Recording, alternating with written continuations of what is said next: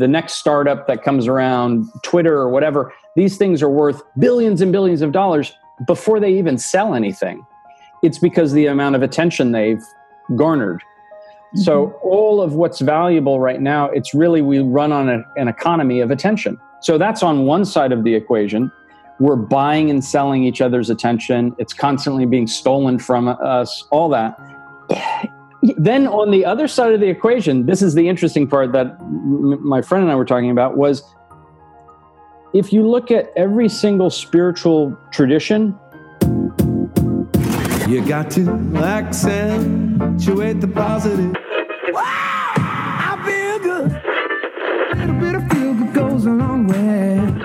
Welcome to ATP Radio. I'm your host, Karen Swain, teacher of deliberate creation, showing you how to accentuate the positive, the way to a better life. Your radio station is an example of the future existing right now. Clap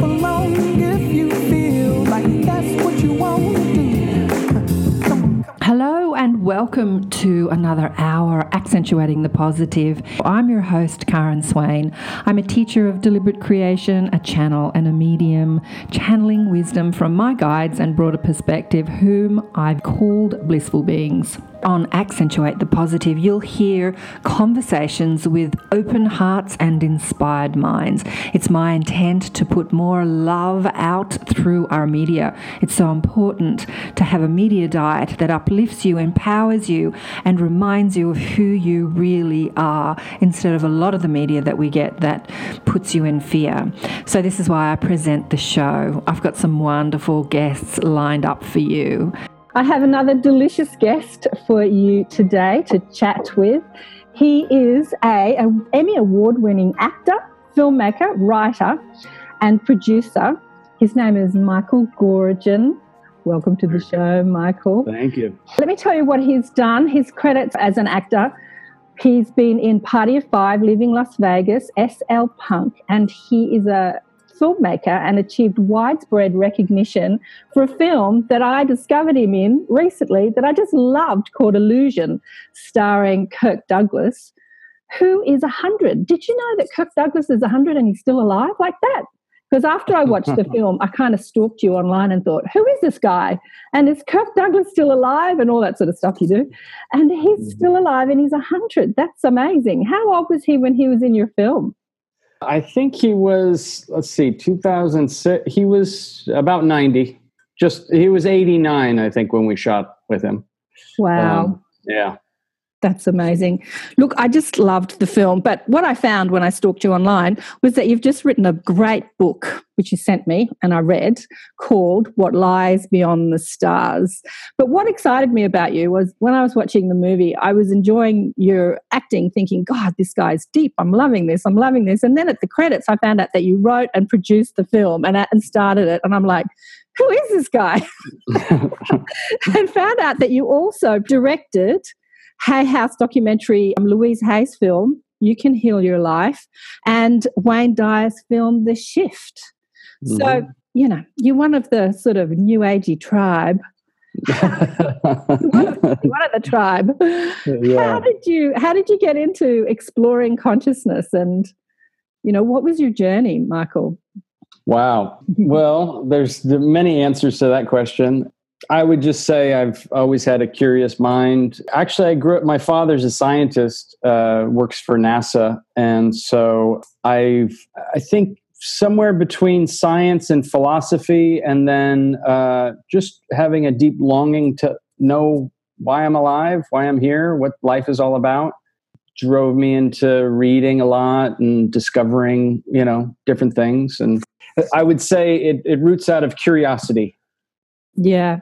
Well, actually, that was my journey as well. But a lot of people, you know, have their awakening moment through an illness or a death experience right. or a divorce or some trauma. Actually, right. and you explore that in your book. Like, that's the journey of the character in your book. He's going through some trauma and he starts, you know, the trauma pushes him to ask different questions. And, yeah. uh, but that didn't happen for you. It's just a curious mind. It was like, why are we here? What are we doing here? And where did we come from? And all that sort of stuff. Yeah, I would say, I mean, I did, I had asthma as a child, and I know. uh, I'm I laughing because I did too. Oh yeah, Oh, and I grew God. up in in the '70s, and so you know, inhalers didn't exist when I was a baby. Uh, they were kind of invented while I was a, a, a toddler, I guess.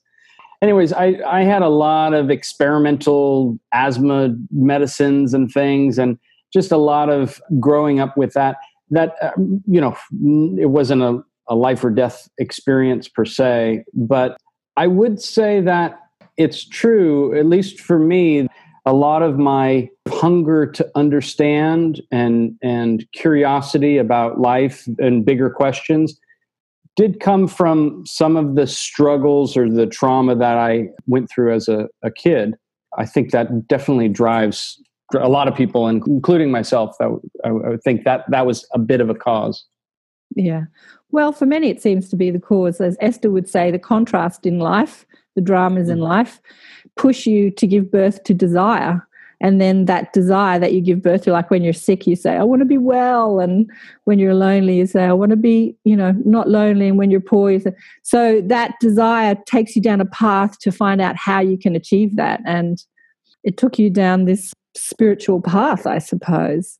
How did you get in contact with Louise Hay and, and come to make the documentary?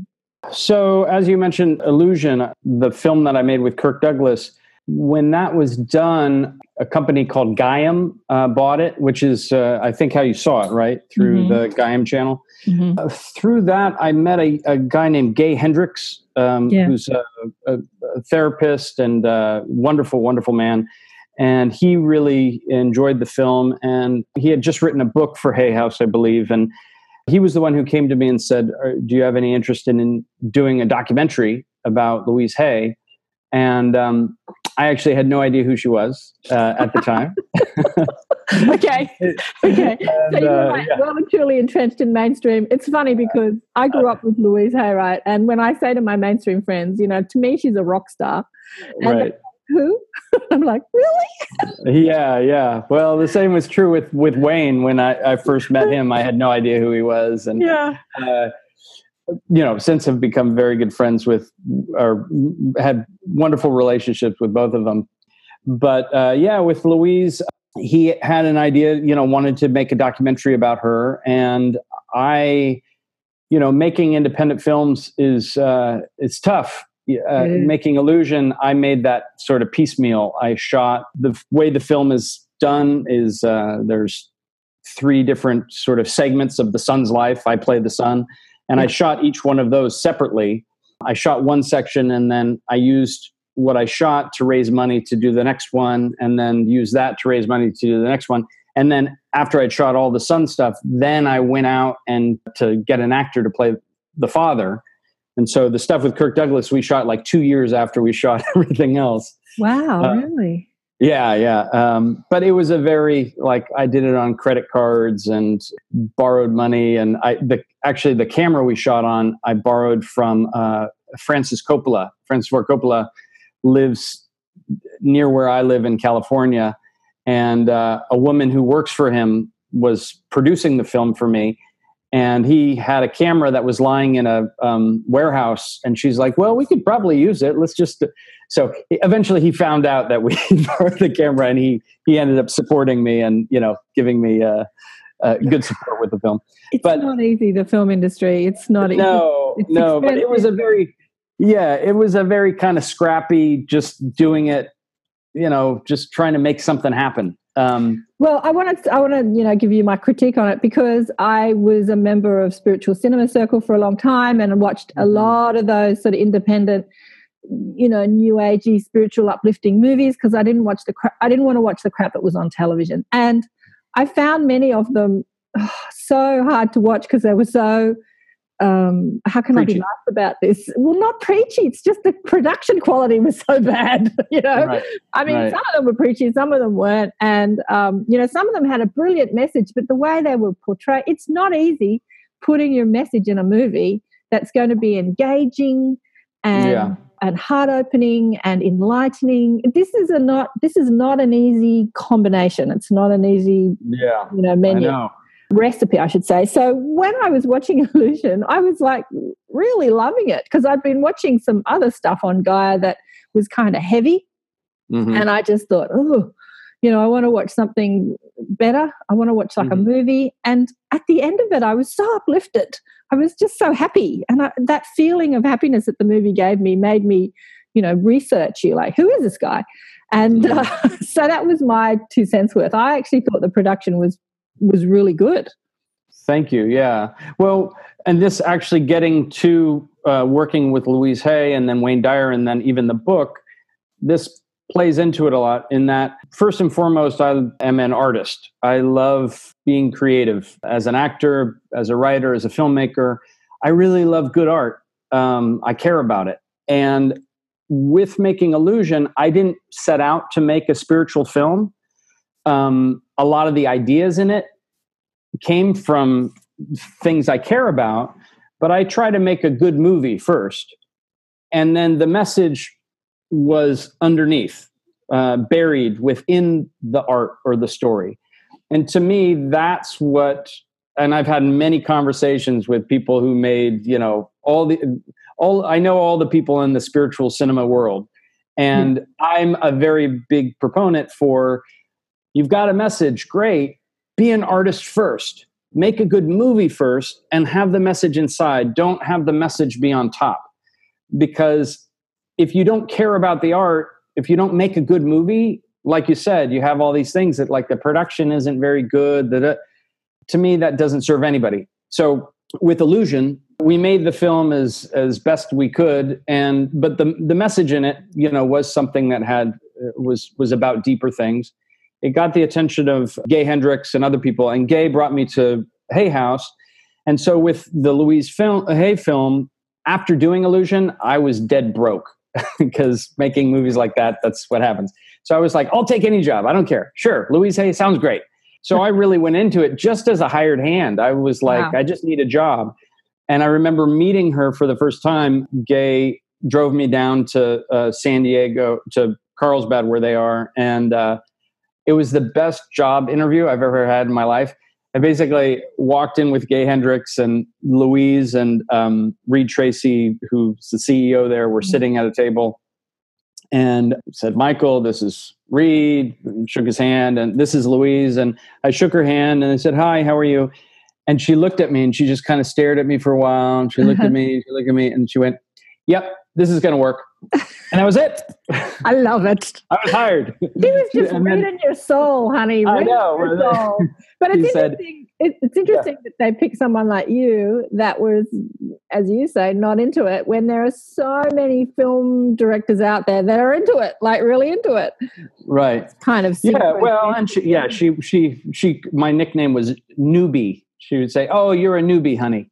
You'll, you'll understand. You'll, you'll get it after a while. You'll understand what we're talking about." Uh, so, with that, I again approached it kind of. It was a documentary, and you know, there was a lot of information that Reid and Louise wanted to get across, but I Mhm. tried my best to add some artistic elements to it. And then with that one, we did have a little bit of a, a sort of narrative thread. There's a woman who's walking on paths throughout the movie, and I um, think I read you said to her, you know, you have to put a story. It just can't be all talking heads and like. Actually, the documentary is very much the message, the message, the message in that.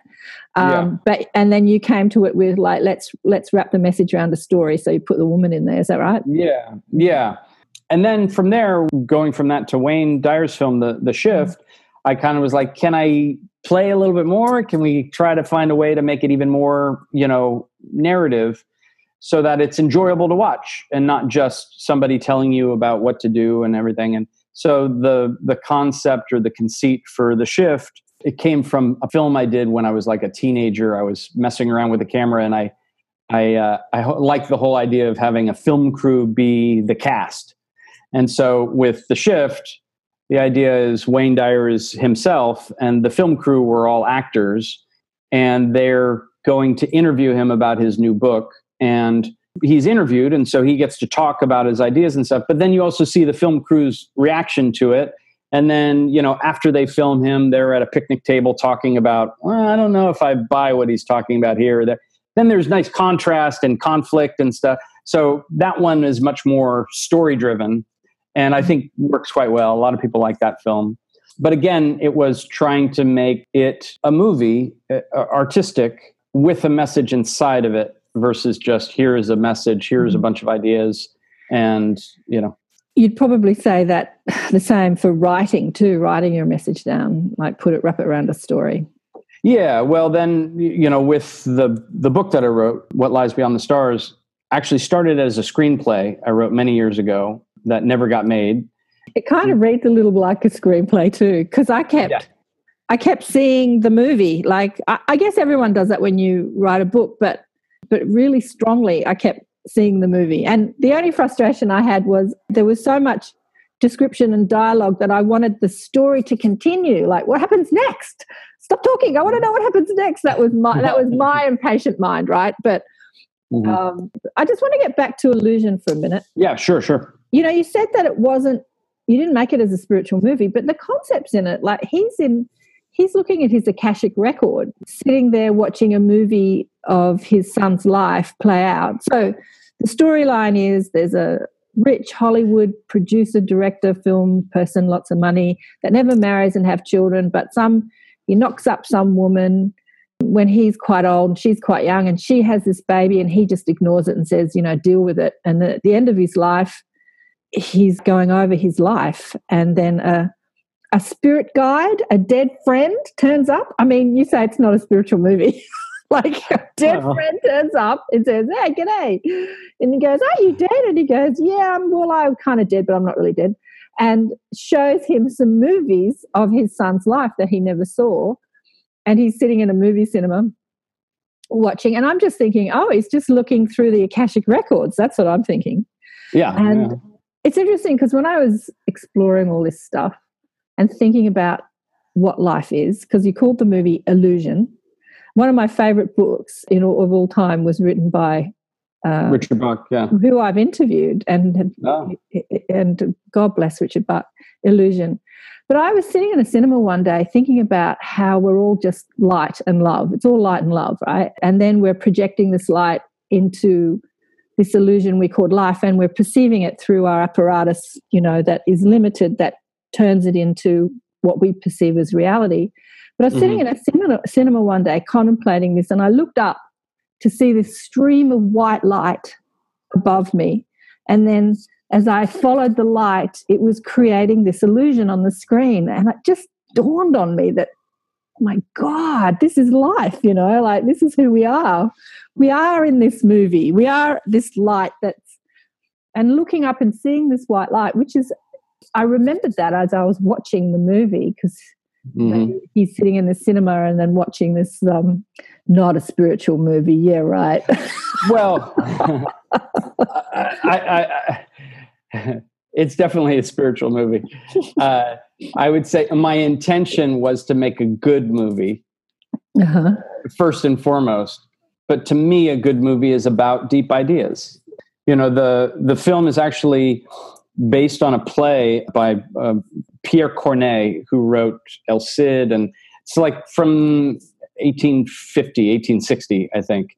And in the play, it's about an old man who uh, had an illegitimate son and never knew who he was, and goes to a magician who then conjures up theatrical descriptions of what his son's life has been like. And as the play goes on, he goes from not caring about who his son was to wanting to help his son. And, and so we took that and transferred it to what the film is.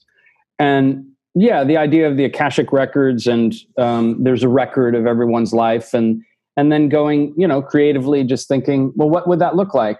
Would it be home movies? Would it be like you know video on Skype. No, they would be romantic. They would be like old, you know, beautiful old films. They would have nostalgia to them, and so the idea of an old cinema and having these dirty old reels of like, oh, here's you as a teenager, and me as a teenager looks like a teen film.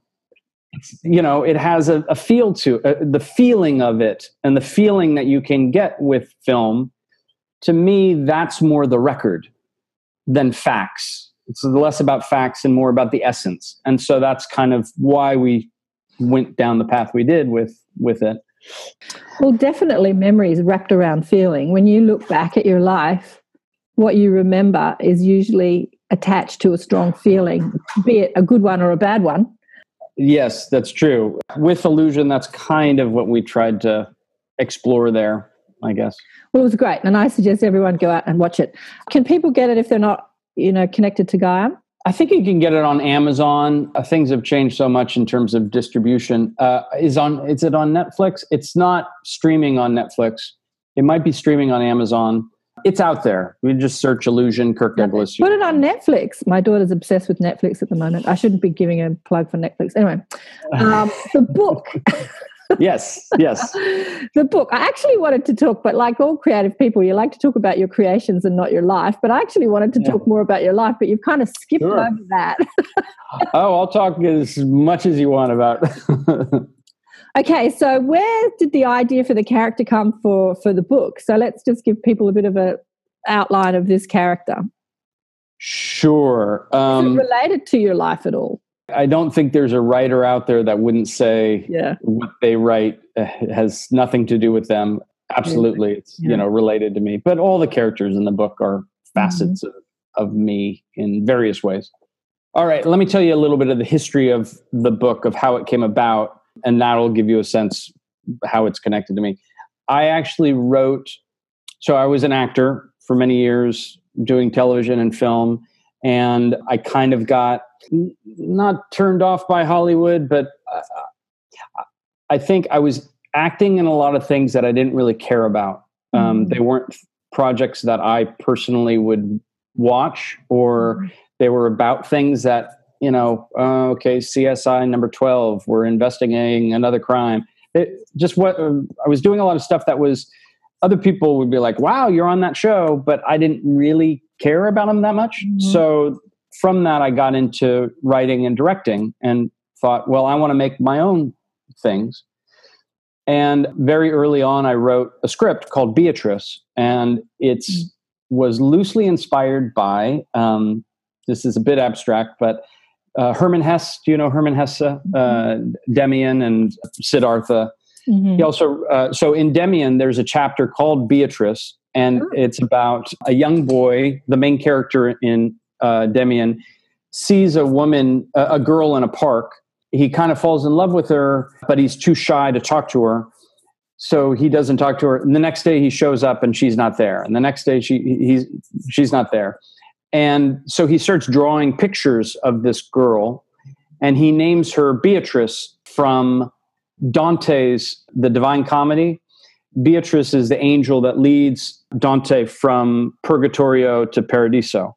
So he names her Beatrice, and he's drawing this pic- these pictures of her. And later in the book, Demian, he's older and he finds a bunch of old pictures that he's drawn, and they're of this girl, and he's looking at them, and he realizes as he's drawn these pictures, they slowly become more and more his own face.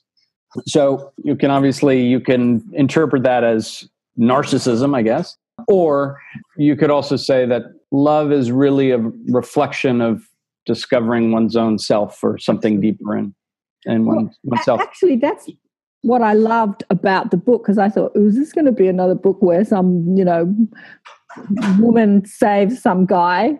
And I thought, I hope not, because you know we need to save ourselves. like, Yeah. But anyway, that didn't happen. Yes. Yeah, go on, please go on. So that is what inspired this screenplay that I wrote 20 years ago. And uh, I tried to get it made. It didn't have, it was one of those Hollywood disasters where I had the money and then I had uh, Michelle Williams, the actress Michelle Williams, and myself were going to be in it. It all fell apart.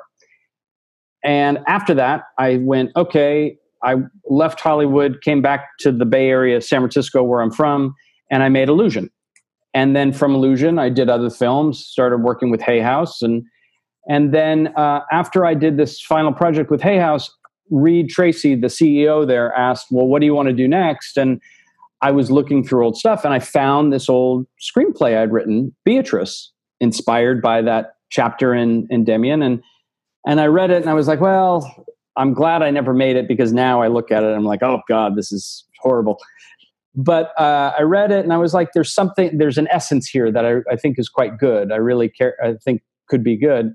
And I sh- talked to Reid about it and he said, well, you have any interest in writing a novel? They started their fiction division, Visions, I think it's called, Hay House Visions. And um, I said, well, I don't know. Sure, why not? So I agreed to turn it into a novel, and I thought it would take me a year. It ended up taking me four years. Yeah, So- it's, a, it's a long book. There's a lot to it. yeah, yeah, it took a long time, but that's how it came about. And because it's something that uh, has been with me a long time, the end novel, I put a lot of my own things I've learned, stuff I care about, ideas that I think are important, have kind of all gone into the book.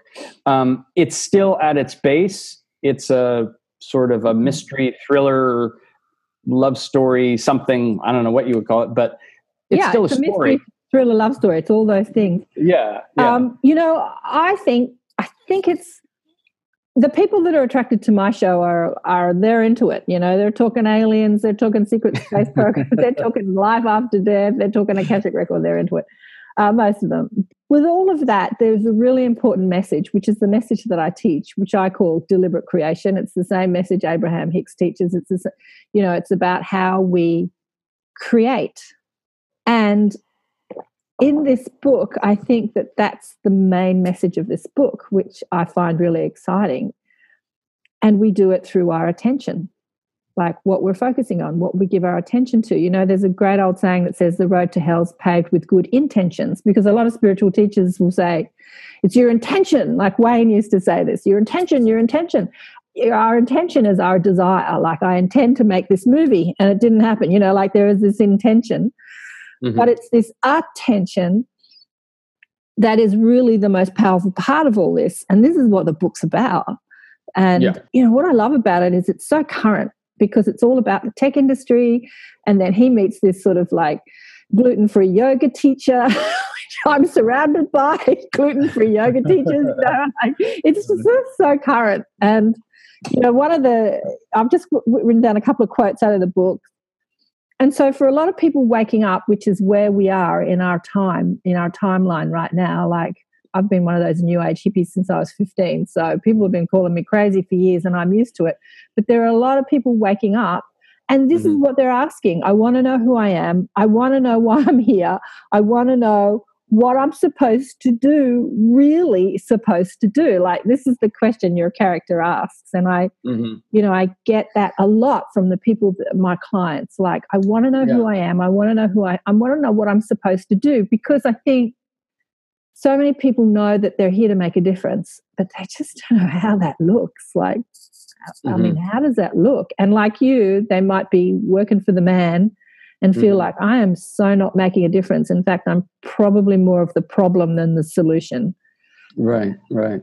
so Yeah. that's what i loved about Well, I, I, thank you. I, I, um, one of my intentions, uh, so to speak, uh, no, was I really, really loved what I guess you would call spiritual fiction or philosophical fiction growing up. So I read all of Hermann Hesse, Richard Bach, uh, Yeah. you name it, I've read it. Yeah. Zen of the Zen of motorcycle maintenance, like anything that was.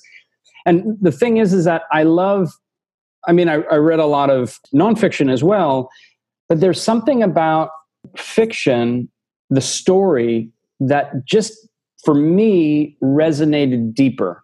So, Richard Bach's book, the fact that it's not real, it allowed something to go past my brain and more into my heart. And so, because of that, I've always felt like, well, Demian is a great, great book, or Steppenwolf, or um, sorry, I'm talking about Hermann Hesse, uh, Siddhartha. But the only problem is, is that they all take place in not in my world, yeah and there have been these quintessential books like Way of the Peaceful Warrior, or Mhm. throughout the years, and they really, you know, like Way of the Peaceful Warrior is fantastic. It was in the 80s yeah to have a spiritual book that's present so much of the struggle that we face right now is modern it's th- it's this computer it's technology it's my darn cell phone and how much it's constantly stealing my life.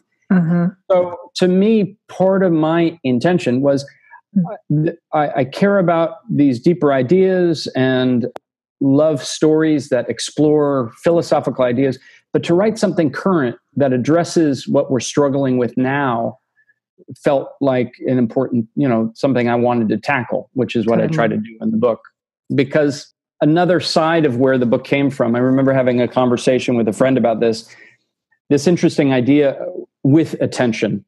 Currently, and this is kind of in the book, attention, you can really look at the current economy. Things run on attention now in terms of currency. Uh, gold, money, land, none of these make a difference. Attention is what we buy and sell.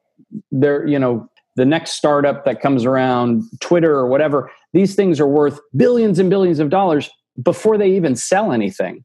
It's because the amount of attention they've garnered. So Mm-hmm. all of what's valuable right now, it's really we run on a, an economy of attention. So that's on one side of the equation. We're buying and selling each other's attention. It's constantly being stolen from us, all that.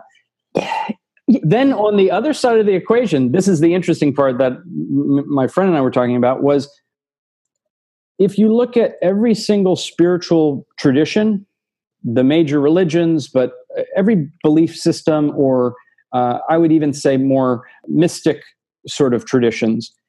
There's always at the core is some kind of practice that deals with the focusing of one's attention inwardly, whether it's prayer, meditation. Attention is the fuel, in a way, for a type of inner work or inner struggle that's needed to grow inwardly. And yet, on the other side, modern life is all about stealing that away from us, constantly pulling it away from us. So to me, that just went, oh, Star Wars is great in terms of the the dark force and the light force. This is the real Star Wars going on. the real good and evil is in that struggle, is represented in that struggle. And so that's kind of to me was at the heart of thematically what I was trying to sort of tackle in the book.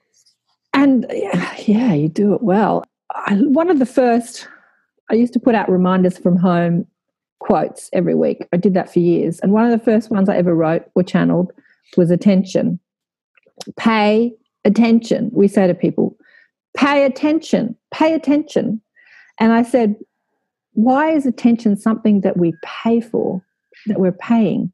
Because what we give our attention to, we're buying into our life. And what we're buying into our life, we're literally buying into it. We're, we're creating, like we're creating it with our attention. As I said, you know, intention, attention. We intend to create one thing, but we're focused on another. Like we intend to be rich, but we're focused on how we've got no money. So that attention, like we're buying it into our life. So it is the creative process, the what Mhm. we're giving our attention to. And as you say, there's so much stealing that attention. There's so much stealing that attention. And marketing is, you know, I can't watch television anymore because every ad on television is telling you how you haven't got enough, that you can't have what you want. You've got to work hard. You've, you're not pretty enough. You're not good enough. You're not smart enough. You're not enough. You're just not enough. And that's that's an attention seeking thing. And they're just they're taking our attention with their big flashy ads. And Right. um, that's why I watch kind of spiritual cinema type stuff because I don't want Right. that, my attention to be focused on what I am not. I want my attention to be focused on what I am. Right. And as you say, you really find that inside, you know. you Well, to- I, I also think, yeah, I I also think that other direction of that attention can go. Um, really, you're talking about a surface layer, um, meaning what our attention is. We've just what that is. I think for the most part, we look at that as just a singular thing. Well, my attention's just my attention. The idea that attention can develop can grow, that there is more within you, that attention is really just a surface layer of a whole something much bigger. And yet we never even get through the surface because it's constantly stolen from us. The fact that that there is another world within us that can be found, but you need the attention, your own attention to do it. to me, that's kind of the biggest secret is wow, if I really, th- there's something I'm missing out on, but it requires this fuel in a way, which is the most valuable thing I have, which is my attention that I'm constantly selling. Um, you know, we pay, Mm. you pay with your attention. It means your attention is the really the only thing of value, the main thing of value within you Mm-mm. if if I want to take something from you, I take your attention. That's that's who you are. I'm taking you. so Yeah. where that goes when you're not constantly giving it away and selling it and whatever, it's the beginning of a path. I guess is the thing. Um, Yeah. Understanding that that's the beginning of a new direction. And once you start to see that, there's you know a lot opens up. I guess. I'm going to read a couple of things out of the book. Sure. Our existence is not only the thing at stake, human beings are a part of a much larger system. And like the other life form that came before us, we arose on this planet to serve a very different, definite purpose, one we've lost touch with. Then there's another quote One human is capable of making all the difference. One life may be all it takes to tip the balance good stuff. And but there is another part to who we are, aside that you could say we have lost touch with almost entirely. Sometimes we experience in moments of great crisis, which was what we talked about, or in the presence of an extraordinary beauty or great love. Maybe there is an earthquake, or maybe there is a moment your child is born, or something for no apparent reason at all. You simply step off a plane into a new country and look around and realize, I'm here, I'm me. And in that moment, it is as if this other self appears. For a moment, you are alive in a completely different way, and then it's gone. Some of the quotes out of the book. Don't you love this mm-hmm. stuff? sure, go go for it. this is actually this is the this is the defining quote in the book for me anyway because it's got the name in it once you learn to see beyond the stars she whispers you begin to understand that anything you give your our attention to anything we can dream can become real to me that's the defining quote anything you your anything that you can dream can become real. Because I think that's what we're all doing down here, you know, like we're all these creative geniuses coming into a very contrasting, limited environment, third dimensional environment, to play with the tools that we have here to continue creating. Like, you know, the masterpieces our life, not just our movies and our books and our interviews and our paintings and our work. It's, you know, the masterpiece is our life. And uh, Mhm. can the two uh, intermingle? Can the two exist, coexist together as the same story? Really, is that what you're doing with your life? Yeah, I think so. I'm still figuring it out. Um, I think that, yeah, I mean, we live in a very weird, weird time. And not to get back to technology, but technology, in regards to the amount of, there's a great freedom, which is wonderful in one respect, of, of um, sharing and telling and the the border between life and art blurring but i think there's a, there's a kind of there's the sacred and there's the profane. There's quite a bit of profane out there in terms of just sharing vid- is reality tv really good tv is is sharing posts and making little videos of my life and this and that is that filmmaking? Sometimes yeah. Sometimes something's captured and it's authentic. But at the same time, I think the idea of refinement and looking at art and one's life as a refinement, refining and finding depth through a kind of struggle, to me, that seems like the direction both of life and, and art. And what I mean by that is sometimes I go, oh God, I spent five years writing a book and and now I'm spending another, you know, probably another five years writing another book or or writing uh, working on a film and I have friends who make like 10 write 10 books in a year or 10 you know make 10 films and and I'm like, "Oh my gosh, am I just slow? Am I but the idea of the quality in life, especially when everything is so immediate and so disposable, I think there's something there for that I'm exploring personally. Um, it's not about quantity; it's about quality. And so, as an artist, that's informing my life to a degree. So, what struggles have you been through that's sort of woken you up? what were the challenges that, um, apart from the questioning mind and asthma, what were some of the challenges? Because I've been exploring that a lot because we do live in this contrasting environment. Do do we need challenges to wake us up or to think differently, or can life be easier than that? Like, does the struggle need to exist?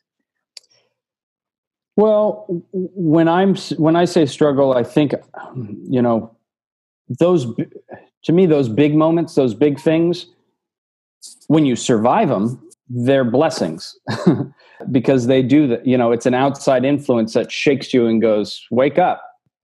Really, the big challenge is the small things. It's the daily life. It's the small habitual mechanical behavior in my life that I'm constantly struggling against. Um, to remind, to be be able to remember to struggle against those things. That's the biggest challenge. Um, so I don't know if I'm really answering your question. I'm sort of answering it by not, not answering it.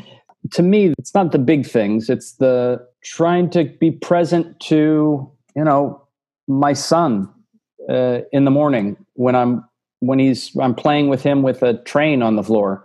To me, that's like uh, going to war with myself to be really be there with him, not be thinking about, oh, I need to email that person or I need to do this or that. And I know it sounds small and petty, but it's not. That's really the biggest struggle in life, in so giving so, your attention to the moment, yeah. like giving your attention to the moment and not thinking, I need to answer that email, like giving your attention to the moment you're sitting on the floor with your son playing the track. Because I mean, that's what kids do, right? Their attention is in the moment. They're, yeah. usually, they're not they're usually not thinking about what do I want for lunch or what am I going to do tomorrow or you know I fell over yesterday. They're like completely engaged in the now, which right. Eckhart Tolle has been Eckhart Tolle has been writing about and inspiring people. You know, thousands, millions of people all over the world. That the power of now. So, yeah, that that to me is having been around. You know, I've I've had the weird life of I've met so many illumin- luminary people from Eckhart Tolle, Louise Hay, uh, Esther. I, all these great people, and what I'm re- what I've realized is the messages and the ideas that everybody's expressing are pretty commonly they're not that hard to understand here but to live them to actually live them in life that's the challenge. That's the and and why is it so hard to i know what i'm supposed to do. I know what i'm supposed how i'm supposed to live how i'm supposed to eat how i all those things i get the answer. Wow i understand it. How can i actually be that way? And that's a lifelong journey. That's you know. Yeah you said it before actually. It's that habitual mind. It's actually working with the habitual mind. There's a beautiful uh, there's a beautiful book that I read. It's a tiny little book written by a woman who was a bit like you. She wasn't a spiritual writer, but she wrote this little book, and then the rest of her work was more sort of creative, artistic work called The Guru. Anyway, it's about a whole lot of people that are um, queuing up to go and see the Guru. Mm-hmm. Who opens the door and he looks like the doorman, and people go, oh, "I'm here to see the guru," and he usually walks them through the house and put, and opens the back door, and they step out the back door because they they don't recognize him as the guru. They just think he's the guy answering the door. Anyway, it's a funny little book, but in the That's book, awesome. I love that. it's a great book. I have to remember the name of it. He's got his little posse, you know, living in the ashram on the hill.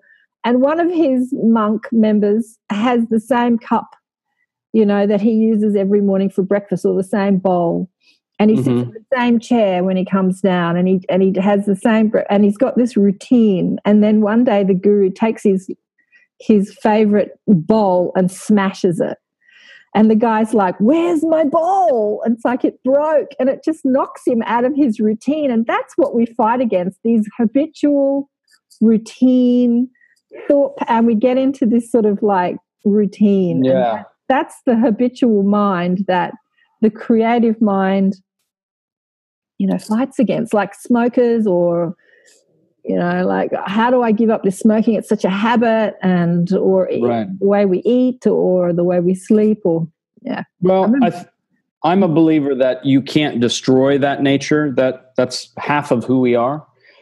but That working with it instead of against it. yeah, yeah. Because I quite honestly, there's no way I would have been able to write a book without my habitual routines that I was able to craft to be beneficial to me to be able to write the book.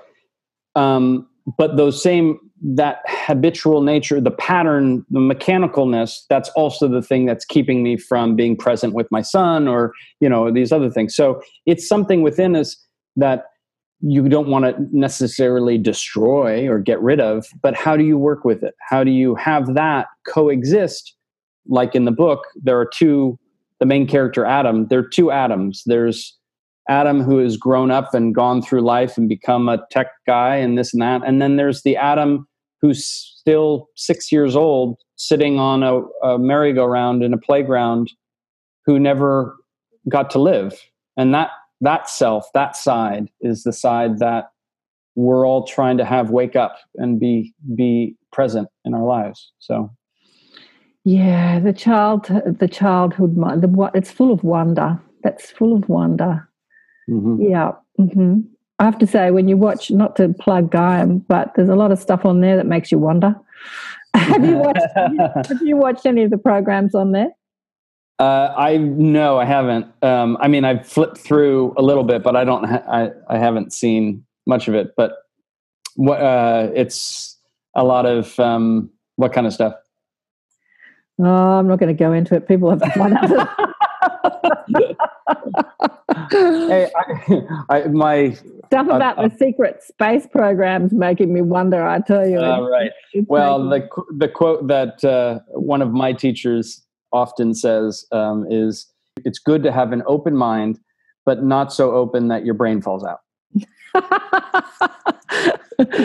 so it. So who has you been, who's been apart from the books? Who's been your favorite teacher? You say that you hang out with, you know, they're the rock stars of my world. I don't care about the Hollywood movie stars. I care about people like Esther Hicks and Yeah. Ham, Wayne Dyer, and all those people. You know, they're the rock stars of my world. Who who has been one of your favorite teachers? Well, uh, gosh, I mean, I'm, I would say there's a, a gentleman named Jacob Needleman who I'm close with, who lives in the Bay Area.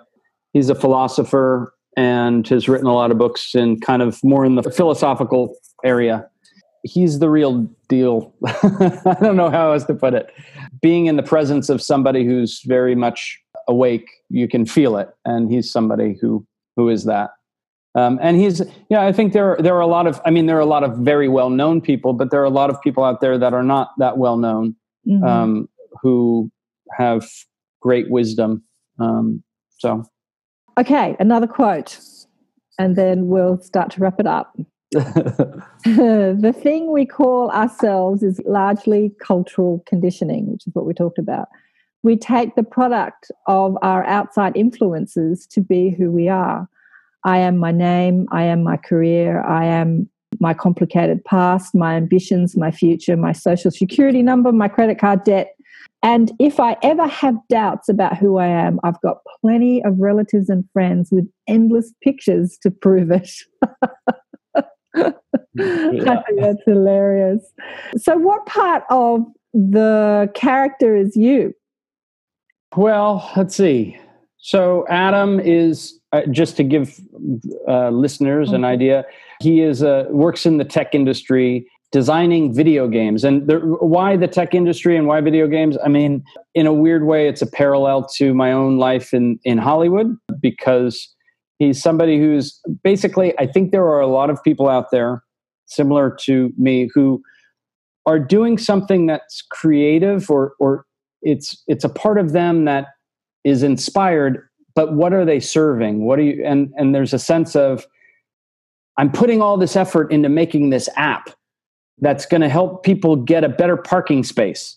And the creative creativity of like what i'm doing is great but then really objectively looking at it and going is this really what i believe in? Is this i think there's a lot of people especially in the tech industry that are creative people that are kind of serving the wrong master in their mind and you know in a way there are a lot of people that believe in it and what they're doing and go yeah i really do care about this app.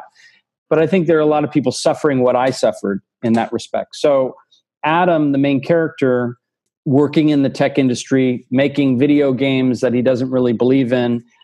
There's a side to adam and you know in in the book there's a whole parallel to uh, butterflies and the idea of the sort of baddie in the book. Ada Klein gives this whole monologue about butterflies and worker bees and um, there are a lot of people out there like adam who are like butterflies that have put a lot of themselves into creating stuff but they're not adam's partner blake is more the business mind the guy who knows how to exploit and do stuff you know take the what adam created and go out in the world and sell it and make money on it Make money on it. um, I- I think that sort of longing to being in this life and doing kind of going along and doing the stuff, but there's a part of me that's going, wait, there's another life I'm meant to be a part of.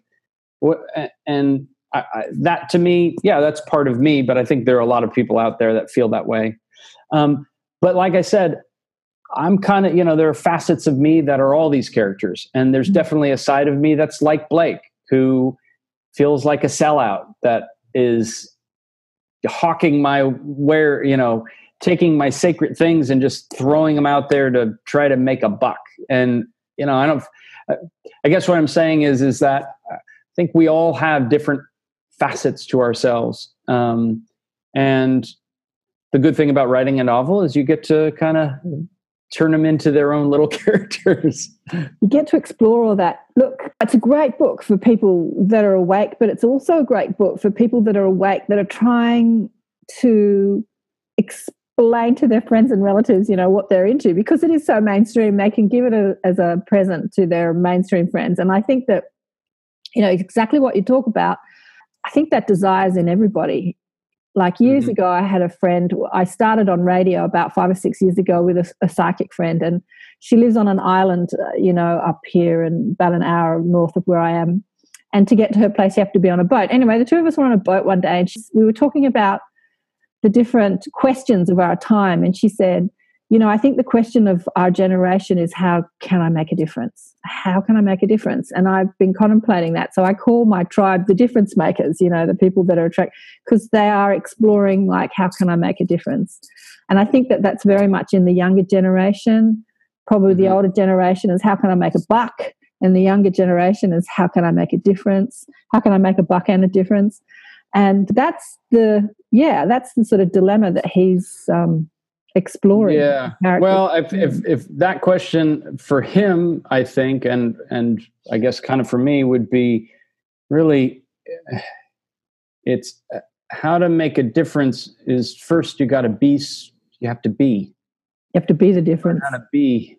Yeah. Uh, there's before you go out and try to like change the world by doing this, and you know, there's a lot of people that are trying to especially i'm in the bay area silicon valley and everybody's trying to make an impact. And great but i think we first have to discover who we are first. There's a great challenge there. And Mhm. to become to become more conscious and and become more know who you are first is that's the real impact.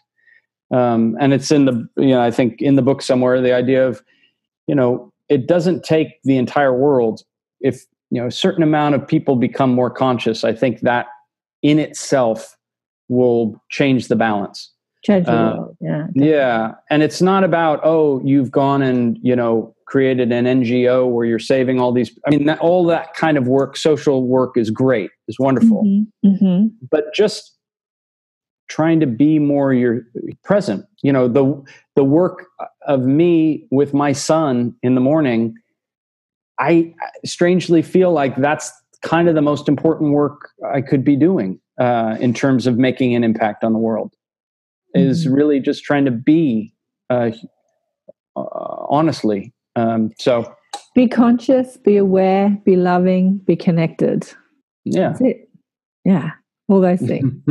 But in everything you do, like in an interview with your son, with your colleagues, with your family, with the people that criticize you, with the family that calls you crazy, with the, you know, be loving, be connected, be in the moment.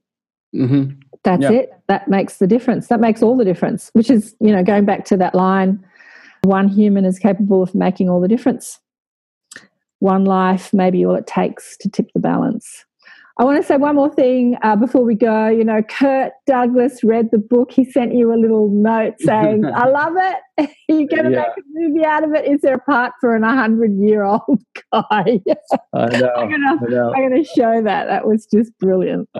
you know, seriously, you're going to make a movie out of it? I'd so love yeah, to see this. yeah. I'm, I'm, we're, we're, we're putting it together. I'm working with some producers to raise money right now. So, um, unlike Illusion, hopefully I'll be making it not with my credit cards and and a, and a stolen camera from Francis Coppola.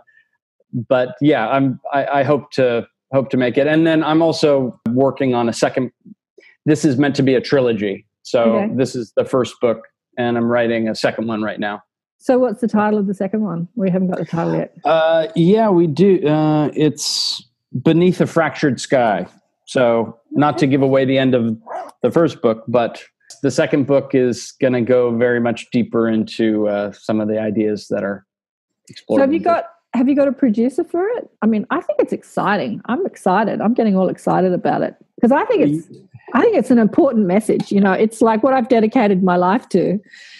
I kind of put these shows on to to, to have that, you know, talk about that. Like I talk about all sorts of things, Bosnian pyramids and all sorts of things, but it's that Are there pyra- pyramids in Bosnia? yeah. Watch my Oh. last interview. I, ah. I'll have to go back to Bosnia. but you know presenting that sense of wonder too that being Yes. because you know that that line in your book when i was a young 18 year old backpacking around the world i used to i got a job for a youth hostel Uh-huh. um, what did we call ourselves we used to hustle people the hustlers we used to get people to come and stay at the youth hostel and i used to ride the trains on the algarve and i remember being there nobody knew where i was in the world sticking my head out the train and just that sense of nobody knows who I am, you know, and having that identity. Like I'm not the girl that I went to school with, or that someone's daughter or someone's sister. I'm just this random girl on this train trying to get people to come to this youth. And there was this sense of freedom and wonder that I ha- I don't think I've ever experienced since. Just sticking my head out the train, just letting the wind hit me, and thinking, nobody knows who I am. I'm not my identity. I'm just this being and not attached to an identity. It was so freeing. And yeah. um, well, that that- is yeah, that's, That's- what, that's the big to me that's a moment that is the description of the beginning of a real of a life uh, the life that's the life we're meant to live you know not to quote the book again but that's the life uh, i was always meant to live well, I look forward to seeing the movie and to reading the next bit in the trilogy and to seeing more from you, Michael Goorjian. It's been a joy and a pleasure. Thank you for um, thank you so much i want to come down to australia i come on down. You'd love to create. You know, like the creative community down here is amazing.